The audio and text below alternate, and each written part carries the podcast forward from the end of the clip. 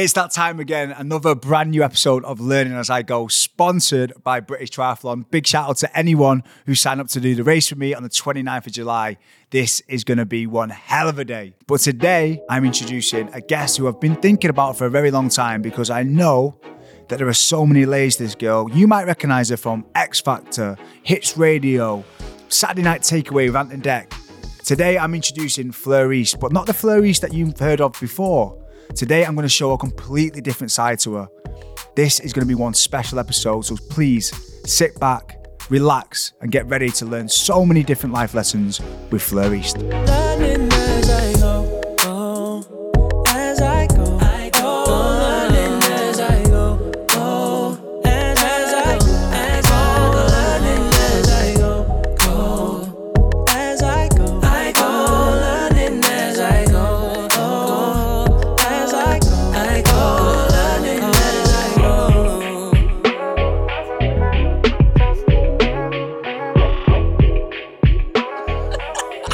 Oh, honestly, talk about being happy. I'm so happy that you finally made it in uh, to the studio because I've had my eye on you for a long time now. And I don't know if you get sick and tired of talking about this, but I remember the exact moment of where I was when I watched that performance of you on X Factor when it with the Uptown Funk one, right? Yes. I literally, I'm not lying to you. I know I was a bit hungover. I've been on a bit of a mad night out, and I was watching, and my, I've got goosebumps now. It was that moment you go, "Who is that?" And what's just happened? Do you understand? There's not many Yeah. moments in life. There was another X Factor audition. I think James Arthur when he did that one. Those two ones stand out for me. Mm. Oh, wow. But I just remember going, "Oh my god, who is this girl?" And then to see your career after that, like, was that as special to you as it was for me seeing you on X Factor? Yeah, it was. Um, it's funny because a lot of people obviously only saw me on X Factor for the first time, and that's how most people have been introduced to me.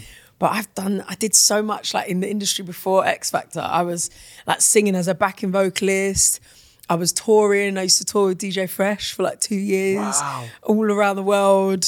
And used to do like backing vocals for Rita Ora, Ms. Dynamite, and No way. So Rizzle that- Kicks. And So you, that's what I was going to talk about because you were 26 when you went on to X Yeah, Factor. exactly. So before that, you were a serious musician, Mm. like trying to get into the industry for, for many years. I know you did X Factor before that as well in Yes. 2005 in a girl band. Yeah. But talk to me about the hustle then. What was the dream from being a kid? Was it always to be a singer? Yeah, it was always to be a singer. Like my my parents used to play music in the house every single day, and then they used to play music through headphones on my mum's stomach when she was pregnant with me. And they said one of the earliest memories is me at the age of two singing in the back of my dad's car. And so I was just always, always singing. It was just in my blood from as early as I can remember. So I knew I always wanted to do that, but I didn't know like how realistic it was. Do you know what I mean? Like I was like, there's no one around me that's done it. So most people, like I would tell at school, for example, oh yeah, I want to sing, and they go, ah yeah, yeah, along with the millions of others that want to sing. Yeah, good luck. You know, it was like, what makes you think that you're going to be? It's so know, funny you say that because I was in the complete different predicament. My dad was actually a soul singer. Yes, So I was brought up in, in my family, so it fe- feels quite normal for me. But like Mm. you said, as a kid growing up, you must have thought it was so out of reach. Yeah, because usually when you speak to a lot of singers, they'll go, "Oh yeah, my dad was in a band, or my mum was like," and no, neither of them played any instruments. They both claimed they could sing when they were younger, but I'm like, where does your vocal talent just disappear to? Like as you get older, it's like you can't sing now. So yeah, it's quite rare because yeah, I didn't see anybody else do it before me, not even in my family. So So how did you go about trying to chase your dream then? What were like the stepping stones into? Did you go to a um, you went to um, a college, didn't you? So no, I just kind of went to regular school, Right. regular sixth form, and then I just joined like after school clubs, like free clubs they used to run in in Walthamstow. Big up the Walthamstow crew, E seventeen, and um, we used to just go after school and like write songs and sing and just kind of gain our confidence in what we were doing. But it wasn't like professional. I didn't go to like performing arts school or anything like that. I just always knew that I could I could, I, I don't know, get the experience I needed without having to go to to a college. I was like, I need to just be out there doing it. Mm. And so that's what I did. I was just singing everywhere, any chance I could get. Here's a question for you: How did you know if you were any good? Because so, like most good singers, Yeah. they don't actually think they're that good. It's the ones who aren't good who tend to think they're amazing. Yeah, yeah, yeah. But was there like when did you start to believe that you could act- that you actually had the ability to be a singer? Like It took me a long time, I'll mm. be honest, because I used to just sing on my own, like in my bedroom and upstairs with the door shut. I didn't sing for other people. It was kind of like a secret almost, like mm. something I kept to myself. And then my mum and dad used to always hear me in my room and they would encourage me. And it was like anytime we had a family meal or anyone come around the house, it would always end with, Come on, Fleur, give us a song. And I used to dread that moment because I hated singing in front of anybody. And so I had moments where I'd have to like go in another room and sing for everyone, or I'd have to like face the back of the room because I couldn't look in anyone's face to sing. That's so mad knowing you now. Yeah, I was just, I was so shy. And my dad used to go, Well, how do you think you're going to be a singer then if you, if you can't even sing in front of us? And I used to say, Just put me in front of the right person and I'll do it. And somehow I just knew that deep down, if I was in the right position, I'd be able to deliver. I don't mm. know why. That's so funny because one other moment that really stands out for me was we went to this awards not long ago and we were mm. sat at the same table and you had to go up and perform and I was thinking, right, I'm going to come to the front and give us some support because like it's going to be a tough crowd. yeah. But wow, you had everybody up singing, dancing, all these people in suits. Like Mm. you just completely changed the room. And my dad used to always talk about people being great singers and performers, but you say if you've just got it. You either have it or you don't have Mm. it, and you just got it like in like bucket loads. And it's so funny how those little moments when you were a kid being pushed into those little situations, they're all like confidence boosters. Yeah. But what are you saying to yourself when you go into a room up on stage like that with a tough crowd? Where do you get the confidence from? What, what do you say to yourself? I don't know. It's a weird one because I remember that day though. That was hilarious. Thank you. You were like my number one supporter at the front. I was like, yes, come on. Um, I think I go into a different mode when I'm on stage. I'm not who I am. I kind of just put on like some invisible armor and just tell myself, oh, now you're like Fleur East the singer. And I'm not just regular me in the day to day life. So I just get on there and something, I just transform. I don't know what it is. It's like as soon as the music starts. Michael Jackson was apparently like that. Yeah, it's just shy like guy just then- changes. yeah. I don't know. I don't know how to explain it, and that's why, like the reaction you had, a lot of people when I tell them that genuinely I was shy, and I'm not someone who gets up in front of everyone and starts singing and, and performing. I'm not that kind of person. Mm. But it's quite a shock to people because when they do see me on stage, that's where I come alive. I'm like a different person, and people assume that that's me off stage as well. But Mm. that's not really what I'm like all the time. But this industry is relentless, Mm. and the fact that I love the fact you were like you almost a bit defensive, like Scott, like X Factor was not just. do you know what I mean? It's almost, and I feel for you because even for me, it's like I took so long trying to get away from Love Island. Scott Thomas from Love Island. I've done so many more Yeah. things, business, done my like, and I, I'm guessing with you, it's, and I didn't really want to start with it because it's so like cliche. And you are so much more than that. But at the same time, it's it's those moments sometimes that kind of people like best know us Oh, for. yeah, like, but yeah. in- in actual fact, it's all those little moments, those little bumps in the road that kind of get you to where you are. But talk me through like some of the the knockbacks in life that you've had and how you feel like they've made you grow. Mm. like for me, I I kind of like like you said, there's like that thing of oh oh Flo from X Factor or whatever. But I genuinely I don't feel like bitter at all towards that mm. because although there was so much that happened before then, I completely understand that no one would have even known who I was before X Factor. It was such a huge platform. And I wouldn't even be doing half the things, I mean, I wouldn't be doing half the things I'm doing today mm. if it wasn't for that show. So it was just like the platform I needed at that time. But yeah, mm. leading up to that, oh, I think I tried every avenue that you can try as as an aspiring singer. I was in so many girl bands. I can't even name them all. You could probably find some archive footage. Addictive- Addictive Ladies was one. Ladies, yeah. I mean, I was in so many. Madam Butterfly, Trinity Bliss, um, all these, all these. Brown Sugar was another one. These are the ones I can remember, but I'm sure there was so many. Because that was others. the time the girl band. Yeah. Was it right? Yeah. yeah. And I think it's funny because looking back now, I didn't realize at the time, but looking back now, I saw that there was like strength in numbers. I kind of wanted people around me because I wasn't confident enough to do it on my own. So I was always just getting all my friends to be in girl groups with me. Mm. And there would be a few few times and instances along the way where people were like, why don't you just do this by yourself? Like we can see that you love it so much. Why are you not just going alone? Mm. And I just didn't believe that I could ever do it by myself. I just wasn't confident enough. But then I finally broke away from the girl groups and then I signed to like an independent dance label.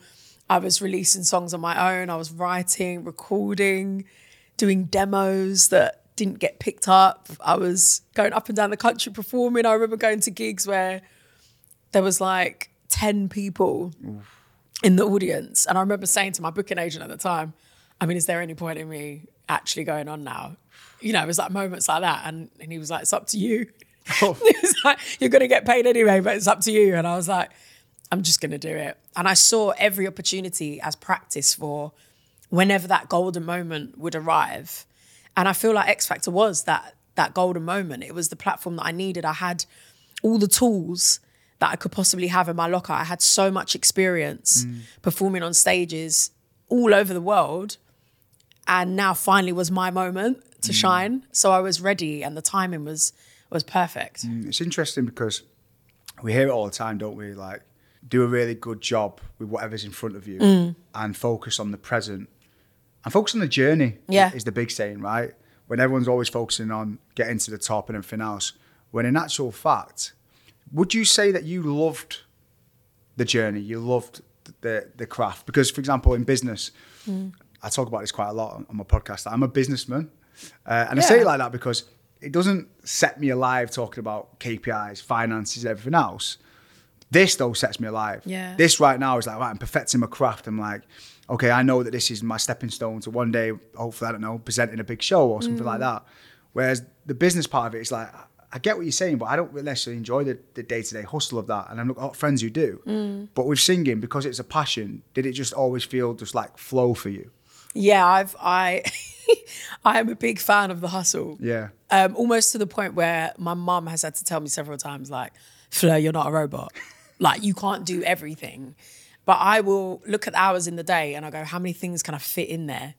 And I almost love the hard work element of anything I do. Like, I'm not mm. afraid of hard work. I feel like I enjoy the rewards so much more mm. because I've had to work for it. Mm. I've never had anything come easily to me. And I wouldn't really want it any other way, to be honest with you. Like, because now I look back and I reflect a lot. Like, me and my husband do a good job of like sitting down and reflecting on where we've come and what we've achieved. And a lot of the time I'll just go, wow, I remember, for example, doing that gig where there was like 10 people there and no one could even care less what I was doing on that stage. Mm-hmm. Fast forward and, you know, I'm touring and doing shows on, you know, in arenas and mm. selling records to millions of people. And yeah, I don't take any of that for granted. And I think even more so because I've had to work so hard for it. I feel like if it came easily to me, I wouldn't have the same appreciation for it. So I I love working hard. Yeah, it makes sense. I think, like someone said before, if you wanted a six pack, for example, Mm. and someone could say, "Click your fingers now, you have the six pack," the chances of you appreciating that six pack or even keeping it Yeah. is very kind of slim. I get what you mean, and also like, like recently, I've been having a really tough time in, in, with one of my businesses because it's something I've not done before. It's on a Mm. different scale, and I'm trying to build something really big, and I'm like, and it's tough, and I'm saying this is how it's supposed to be. Yeah. And this is where you level up and grow. The reason why I asked the question is I feel like when you're doing something that you genuinely love and passionate about, it does make it easier. So, for Yeah. example, I, on this podcast, I was doing this podcast on Zooms about a year ago, and now I'm sat in this beautiful like know. studio in Boodles and, and interviewing guests of your caliber. And I've hustled to get here, but it's like it just feels like flow for me. And it's just for me, it's like, do you ever go into realms that don't really make you tick? And do you are you good at saying no to things that you don't really enjoy? Yeah, I've got better at that. Yeah. I feel like there's a period in the hustle when you're trying to make it that you feel like if you say no, you're missing out on a huge opportunity and you can't really ever differentiate between the two. Like you kind of go, no, I need to do everything and I need to say yes to everything. Otherwise, I don't know, this could be huge for me and I can't miss out. And then you get to a point, well, if you're fortunate enough, you get to a point where you're like, actually, I'm all right. I don't need to be doing everything. Mm. I can evaluate it all and I can go, actually, yes, I'll do this, or no, I won't do that. And I feel like, especially with singing, for me, it was always a love and a passion of mine mm. just because I enjoyed it. And it was just something I'd never thought of as a business or like a career in that sense. I just wanted to do something I loved every day. And then as soon as I got into the music industry and I became a product, mm. and it was about numbers and how many records I was selling and how much money I was making a label and all of that side, I really, really didn't enjoy. Oh, that makes sense. But it's just something you said then. Like, if you were going to follow something for money and for the business element, it definitely wouldn't be singing because as a kid, it's probably the most unpredictable Yeah. and like challenging like industry to go into. So then, you- when you've actually got there through a place of passion and love and following what you love, and then for it to be turned into Mm. a business, talk to me about how that affected your love for what you were doing in the industry. Yeah, it, it, it definitely taints it Mm. for sure because you come into it and when you're younger, you're quite naive and you just think, oh, I'll get to sing. Like, you know, when I when I achieve my dreams, I'll get to sing in front of millions and it'll be so much fun and Mm. I'll just sing and write and it would just be a breeze. And then you get there and you sign a record deal and then suddenly you owe all this money to this huge corporation. Is that because they advance you? Is that right? Yeah. Right. And then you have all this pressure of like, oh, I need to sell a certain amount of records. And you can feel the energy change with like the company. You can feel the shift, like when you're not pushing the numbers they expect from you, or like when you're going into meetings and they're talking about chart positions and streaming numbers and things like that. And then it starts to become really calculated. And then there's been many times where I've got to the position where I just think, I just wanted to do this to sing. And now I'm like looking at charts and figures and I'm worried about what chart position I'm in. Mm. And I didn't come into this game to do that. And I feel like a lot of the people, there's a misconception when you get, I don't know, a certain level of fame or you have a certain profile that mm. people think you got into this industry for that. Mm. And I always say, if you get into this game for fame or money, mm. get out because it's impossible to stay in it. It's too hard. It's too difficult. What do you mean to stay relevant, to stay famous? no, to or- just even stay in it, like to have the mental capacity to keep pushing forward. Ah, okay. Because if you don't have a genuine love or a passion for what you're doing, money and fame is not enough to keep you in it. Ah. No way. It's too, too hard. It's like, it's such a precious thing. And for example, writing songs, like you pour your heart and soul into it. And then in three minutes, someone will go, oh, that's rubbish. Oh my god! I just watched Lewis Capaldi's documentary. You've seen it? Oh my Netflix? gosh, I haven't seen it yet, but I need to watch But that. obviously, he, he's feeling the pressure as well, Mm. and he plays. He writes this beautiful song, and I'm thinking it's amazing.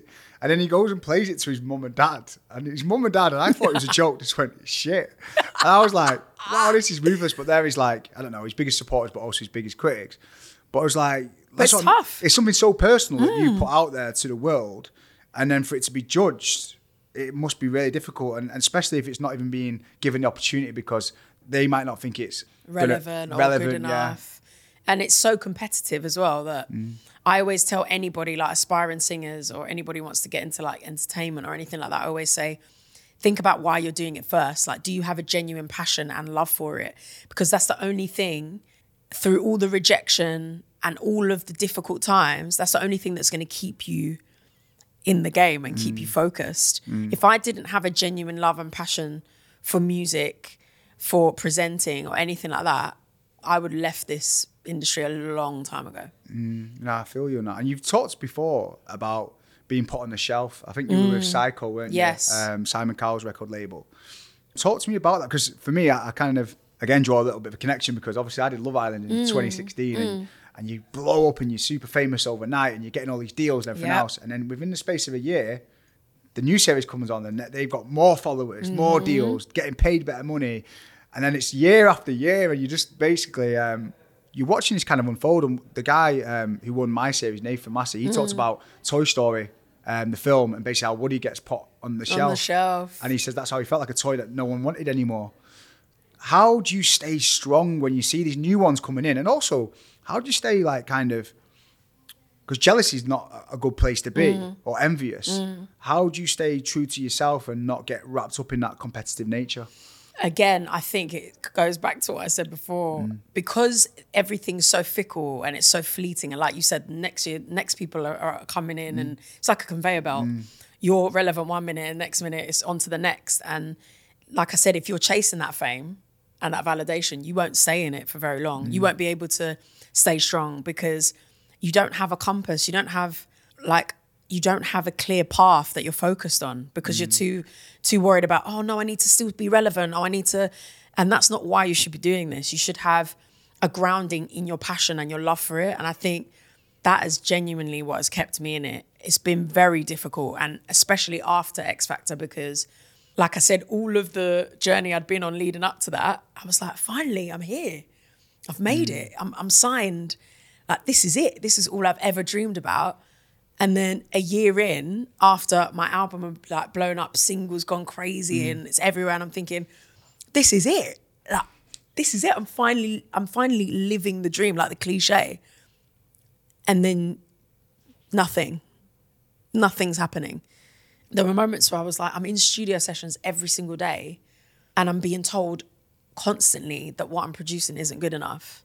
And I'm just like, what do I do with this? Like, I thought I'd made it. I thought this was the dream. And I quickly realized that it wasn't as easy as maybe naively I thought it was gonna be. And also that, like you said, there's there's a new talented person every single day. There are millions of people.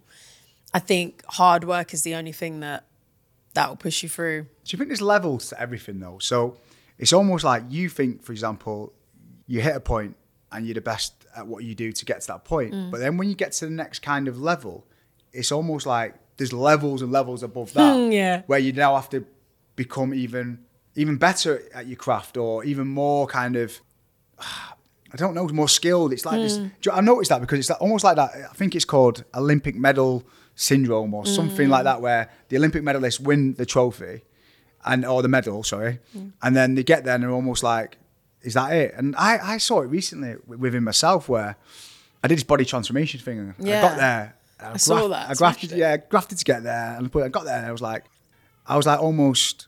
I was a little bit lost for a little period of time, and then I had to set myself a new goal Yeah. again. Do you understand what I mean? Yeah, I do, yeah. And I I just feel like that level of the industry that you got to to then compete in that one. Did you feel Mm. like you had to level up again? Yeah, I always say that like hard work beats talent when talent doesn't work hard. That's like one of my favorite quotes because Say that again, just so I've got it. hard work beats talent Right. when talent doesn't work hard. Oh, I like it. Because there are so many people that are talented and gifted and that want your position. And I think a hard work ethic, a strong work ethic is the only thing that's going to keep pushing you through. Mm. So, how do you measure success? What is success like to you? I think I've learned over the years that success is being able to do what you love every single day as a means of survival. So if you're lucky enough that your job is something you genuinely love, mm-hmm. that to me is success. Being able to hustle in your working day, so like have something that you're focusing on, but be able to have that balance where you can spend time with your loved ones and make time for memories and moments of the people that you cherish the most. That is success for me. So, if you want to cram productivity into every minute of your day, because I'm very similar Mm. to the point, if I ever try and take it easy on myself one day, go, I'm just not going to go 100 miles an hour today, I actually end up having a bit of a shit day because I feel like a bit guilty. Ah, okay. And I just want to get to the point where I'm not so precious over every minute coming to count towards my big goals. Yeah. Does that make sense? Yeah, yeah, yeah. I feel like you've got the good balance. And when it gets to 11, 11 on the clock, my biggest wish all the time is is balance. Mm. Because I know I don't have much of that. I'm getting better at it. Yeah. But that's the question I've got for you. I think you go through phases. I think there was definitely a phase in my life where I was like, right, no holidays, can't book anything this year, need to be focused, need to do this, need to be sending out audition tapes like every day. I need to be emailing everybody. Yeah, there were times where I was literally walking around the streets with a CV in my hand, like a CD that I'd, had like burnt off with me singing on, going around to agencies, knocking on doors and handing them out. Wow. I was doing all of that stuff and I hmm. was so tunnel visioned that I didn't see time for anything else. Like hmm. exactly what you're saying. I was like, every minute of this day hmm. needs to be working towards it. But then thankfully, I got to a point where I was like, okay, now I'm starting to see the fruits of my labor. I'm getting to a position that I could only have dreamed of. And now it's like, like you said, where does it end? Because you can get to a point where you're like, okay, I've got here now, but now it's the next. And now, and I feel like there's there's a level of that which is good. I feel like you should always be ambitious. Like I'm definitely still ambitious, mm. and I still want to achieve things, but I've chilled on it a bit. Like I'm kind of like, okay, yes, there's time for that, but also, what is the point of having all that success and having nobody to share it with? That's my thing. Would you say financial security plays a big part? Because I've noticed that with me a lot recently, where I'm starting to go, hmm, I'm a little bit more secure than, than I Mm. once was. and therefore I can start to try and pick and choose the opportunities. But then what you do is sometimes though, like literally, you can go start a business, right, Hmm. and pretty much risk everything that you've got Yeah. into a business. Do you understand? So it's all kind of relevant. Does that make sense? I'm thinking, right, so everything's secure over here, but I've gone and tried to drive here now. Hmm. And so when everything else is going well, this one thing here could actually be the issue that stops that. Do you know what I mean? So it's all, I think being financially secure for me is a big tick box. Does that make sense? Yeah. And then getting to the point where everything else is a bonus. And there was been a, there are a couple of times now I walk around my house and go, I'm actually content here now. I don't Yeah. live I don't live in a mansion. I haven't got a Ferrari, Mm-hmm. but I, I do have a nice car and I live in a nice home and I've got a beautiful dog. And if I'm honest, I spend my weekends just walking my dog anyway, going to the local cafe and Yeah. just what I don't really live a flashy life. No. I do like to have nice things and I'm shooting in boodles. Um, but in actual fact, do I need millions? No, I don't. Do you know what I mean? But if the millions come as a byproduct of doing something that I love, Yeah. Then- then that's You're not going to complain. Exactly. Yeah. But I feel like your foundation has to be solid. Mm. Like I've always said, genuinely, like I could lose everything that I've built today. Like I could lose all the profile, all the jobs that I'm doing, whatever. That could all go.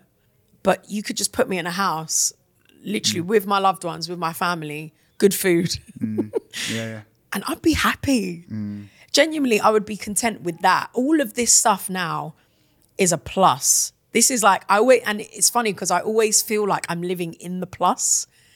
I never feel like relaxed. Like I'm never just like, oh, this is always going to be here.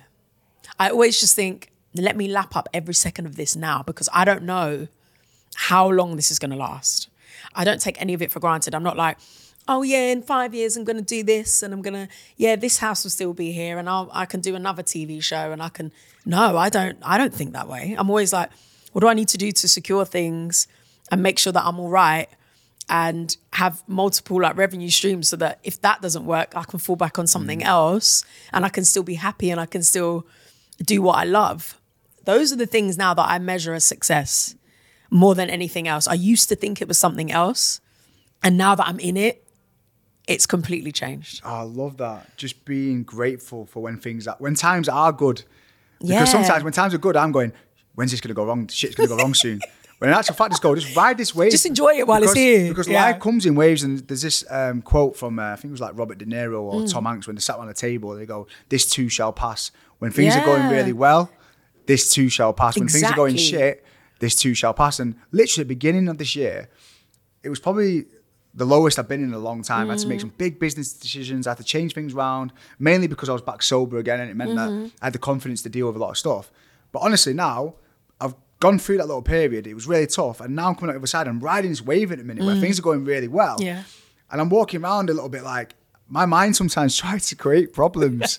Yeah, I, find, I catch You're going, like sabotaging I, I deal with one thing and I'm, I'm trying to focus. I'm actually trying to find a problem sometimes. I'm like, you know what, Scott?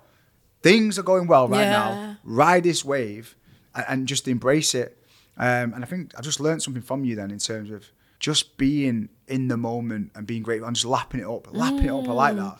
You have to. Like, it's funny because my husband is like the best motivator Oh, he's like, in my life. You've spoken to him as well, right? He's like he's like Mr. Miyagi, like, or he's like the Messiah.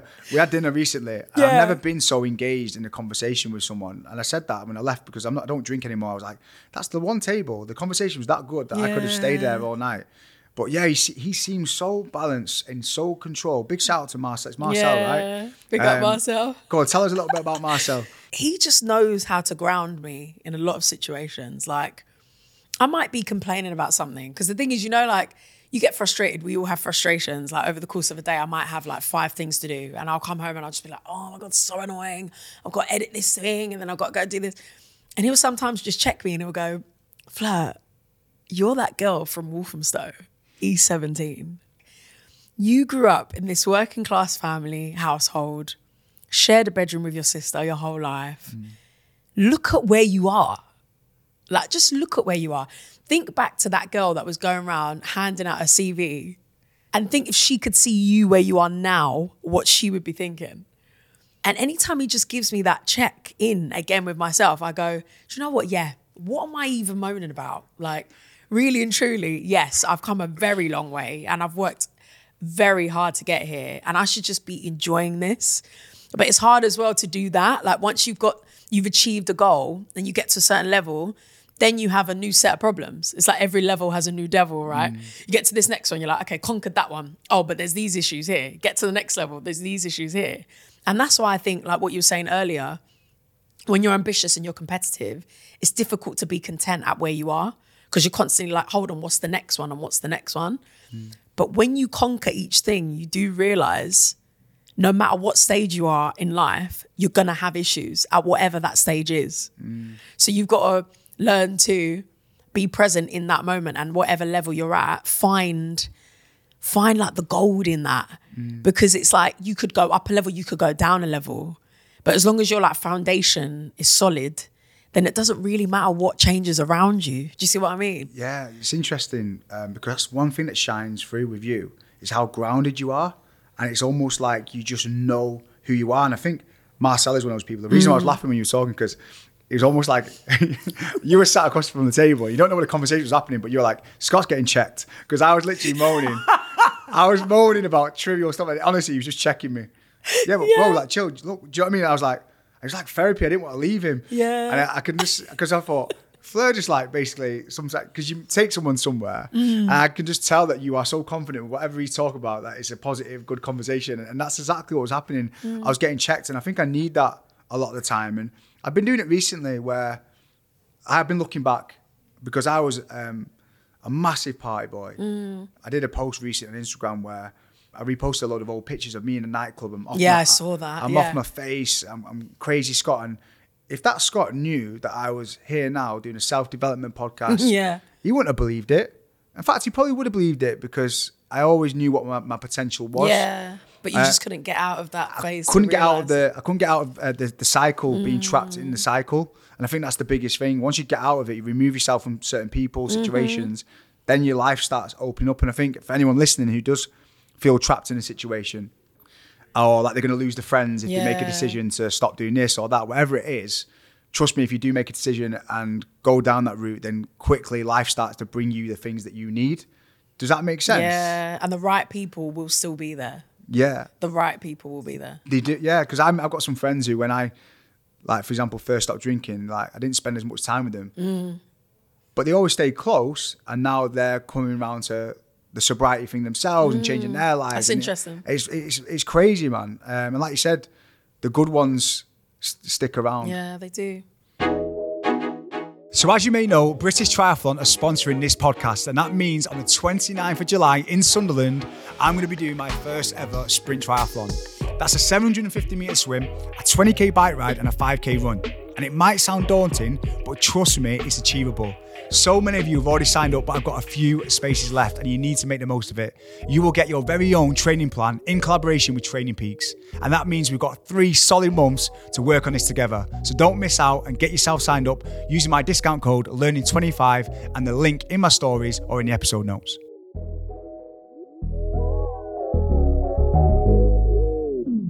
But let's talk about how I actually first met you. And How did we first meet? and that was through our Adam. Um, Yeah. So Adam did a show with you called "Don't Rock the Boat," Yes. which is sounds like a horrific show because you were I mean, it was pretty horrific. you were rowing. Um, what were you rowing? A channel. We were rowing from the south of Britain to the north of Britain. Oh my! So God. we started in like Cornwall and we ended in like off the coast of Scotland. Mm. And we were just rowing day and night. And me and Adam were paired together. So we were like in our pair and we had to row two hours on and sleep for two hours constantly all throughout the night. So we spent a lot of time together. Like we spoke about hopes and dreams and everything, you know. And we just, yeah, we got on so well. Yeah, I'm just laughing because with the with the Thomas brothers, if one of us likes someone or loves someone, that's it, they're in. And you just know you're gonna vibe. It doesn't matter. Like, and we talked about this at dinner, didn't we? Said Ryan's really bad for it. If like we love someone, Ryan tries to make that person their best friend because because he's so close to us, he wants to be close to this person. But I know during that time when you did that show, you just lost your dad, didn't you? Yes. Around that time. Yes, months before. Uh, it was during lockdown, was it? Yeah, exactly. So it mustn't. I think our dad was still alive at the time because Yes. I remember our Adam, and my dad watching our Adam on that show, but I think it was a couple of years after. Mm. Um, But talk me through that. Were, were you close with your dad? Oh, so close, like mm. incredibly close. And um, it's always that cliche thing of you don't know what you've got until it's gone. Mm. But genuinely, you just kind of go through life mm. and you just think the people that you love will always be there. I mean, I don't know why we all just think this. Until you've lost someone, you have this weird belief, like this magical belief that the people you love, especially your parents anyway, will always be there. You never expect that they that they're going to mm. leave, that they're going to go, and it was such a shock to my system. And I remember actually doing "Don't Rock the Boat" with Adam, and I was talking to Adam about my dad, and I was just saying my whole perspective on life has completely changed, and even that changed my view of what success is, because losing someone you love so dearly, like my dad was everything to me, absolutely everything, and there's been a massive hole, like a void, ever since he's gone. I mm. just feel j- just not the same, just mm. incomplete, incomplete since he's left me. I even had like a moment of guilt towards like doing music anymore because he was the person that sparked my love of music and he was always my biggest fan and at every gig and in the front of every show. And as soon as I started singing again, I was like, well, this feels weird to do this without my dad.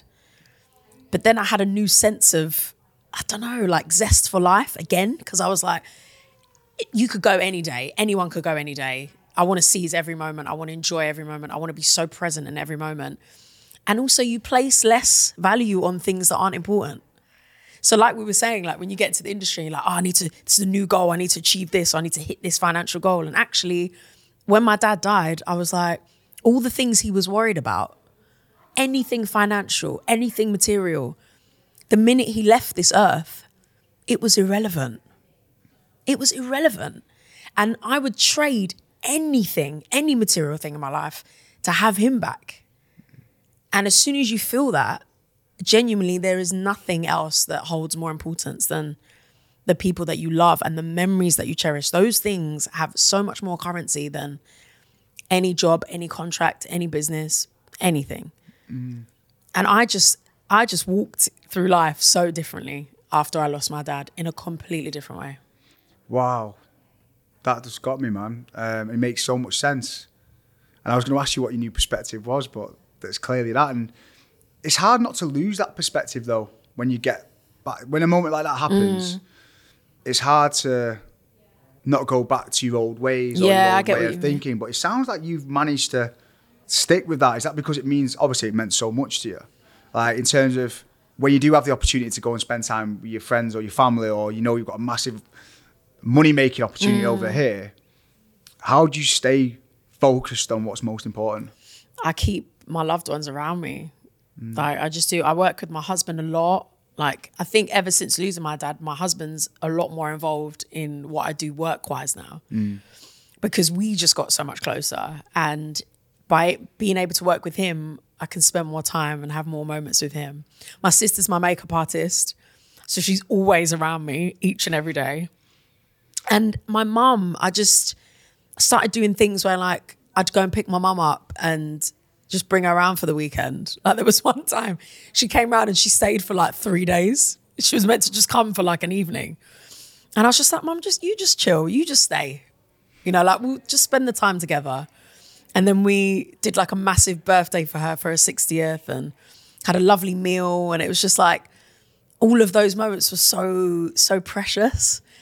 And I think I just I can't explain it, but when you have such a devastating loss like that, like to someone who you don't even realize until they're gone is literally like makes up the fabric of who you are as a human being.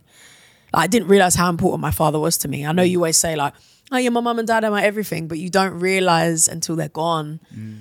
how important they really are. Mm. And as soon as he was gone, I was like, I want to live every day making him proud and I want to show the people that I love genuinely how much I do care. Because I remember the night that my dad passed away, I was filming Saturday Night Takeaway actually. And there were times, and this is so important to say, there were times where I'd be working and my mum or dad would call and I'd be like, oh, not right now. Like, I'm doing something. They're going to ask 20 million questions. Like, I haven't got time for that. And that day, for some reason, and I was literally in the middle of filming, my dad was calling me and I answered. I was just like, all right, I'll pick up. And I was like, hey, dad, just in the middle of filming. And we had a conversation for like half an hour. And driving home that night from filming Saturday Night Takeaway, I was texting my dad and we were just messaging and he was like, I've, I've recorded you, darling, and I'm going to watch you in the morning. And I was like, oh, thanks, dad. And I said goodnight to him and I was like, love you. And he replied and he was like, love you. And that wasn't something we said a lot. Like I knew my dad loved me. He showed us so much love. But saying I love you wasn't something we would usually say. And I just something told me to just say it in that message. I don't know why. And I just I was just like, love you, dad. And he was like, love you. And that was the last interaction I had with him. And I was like, imagine I never answered the phone. Imagine I didn't take the time to message my dad. Like, forever, I would have that regret. Forever. And I'm just so grateful that I took that time. And I think when you when you realize that those moments are so precious and you can't take them back, everybody in your life, you just always take that moment to text them. You always take that moment to call them. And all this fame stuff and all the career stuff is good and it's great because I get to treat the people that I love, but mm. those aren't the things that that are important to me. Mm. And I think my losing my dad taught me that. Do you know what? It's, it's just made me um, think about my mum because obviously I've still got my mum and my mum rings me all the time and I have to be in the right mood to answer. That's what I mean. Yeah, you get to the point you're like, oh, I have to be in the right mood to answer my mum. But with my dad, like I'm so blessed because I didn't see my dad all the time. I didn't spend that much time with him. But the last six months of his life, he lived with me. Mm. oh and it's wow. weird because I was actually sober that year, first time. So I actually had more to give. I would never probably have let him live with me if I was like If you were out, if I was out being I was a bit selfish because I was in a good place, I had more to give. Mm. So I let him live with me and we had the best six months, like, and it was like meant to be because he's lived with Adam, he's lived with Ryan, and then he, Hmm. he lived with me, and we had some magical times. One thing that really stands out, I used to say to my dad, because I was like in great shape. He used to call me the body. That's the year I got into great shape. I used to walk around the house. He used to call me the body all the time. And I walked around the house and I was doing, I was spinning so many plates and I was making so many good things happen. And my dad would say, I love you a lot, but he wouldn't say, I'm proud of you. He mm. never did with me and the boys. It was weird. And I was walking around the kitchen and I, I stopped and he was staring at me. And I went, Dad, what do you think of me? Like, just wanted him to say, I'm proud of you. Yeah. And this, will make, this will make you laugh. And he turned around and he went, I think you take too much on, son. and do you know what? Yeah, this is going to be the moment. This I thought it was gonna I be the think you moment. Take too much on. And, and, and, and he was bang on, right? Because even to this day, I go, what did my dad leave me Oh with? He leave me with two quotes. Life's a game. He used to say, life's a game, son, which is right Mm-hmm. in terms of business, life. You get to one level, then you need to get to the next, and you need to treat it with fun and not get too emotional about it. Yeah. And then also, you take too much on. That always stands out with me. But my, my, my last conversation with my dad was completely different to yours. Mine was like, I rang him up and went, this is typical Scott. I, I went to the office and I thought I couldn't find my key or something. I was like, Dad, where's my key? I said, I, I think I've left it up there downstairs. He went, he went, oh, I'll check for you later. I went, Dad, no, go and check now. I need it now. And he went downstairs. It's not there, son. Uh, and that was one of the last kind of conversation I had with him. It just sums up my mentality. And I'm trying my hardest to slow down Mm. and appreciate those moments. Um, like this weekend, I know I'm due a family weekend. Mm-hmm. I had a great one the other weekend for Easter Sunday. And I'm due, Adam, my twin brother, obviously you know Adam. Adam's like, Scott, I'm seeing this weekend, like, because he's, he's got the family around him. I'm a, like Yeah. a single, um, single lonely guy. Um, No. But I know Adam like, but Adam knows sometimes he checks me. He goes like, "Am I seeing you this weekend?" That's his way of going like, "Come on, family time now." Oh, that's nice. Um, but I just took so much from that, like what you just said then, because we know these things, but the way you just described it then was just so bang on. Like every time I see someone ring, who I don't think is business related or it's going to be a big moment for me, it's like you almost put it off. But those relationships are so important. And I think, you know, the amount of phone calls you put off because, oh, you're in a meeting or you've got this thing, this project, and you need to keep so laser focused, or you don't spend time with your family because you're so like in the zone and working hard. And then, cool, you'll get there. Mm. But then what fun is that going to be? Oh, well, now you're going to call them. Mm. They'll be like, hey, do you want to come and enjoy my new house? Or do you want to? And they'll be like, where have you been? Yeah, you're right. Do you know what I mean? It's You're like right. And what is it? What is the importance of that now? Like, yeah, okay, you've achieved that, but now who are you sharing that with? Who, who your memories going to be with? Mm. You know, like, eh, the, I I know, it. but I justify success and wealth to me is like I want to get it. I want to create generational wealth for my family and look after them. And, Yeah. And I've had it recently where a couple of my pals have asked me to lend money or my friends. Do you know what I mean? And, and it's a good. I feel it's nice to be able to do that. to be able to do that, Yeah. like because I, I love my dad to bits, but he didn't leave us with anything, Mm.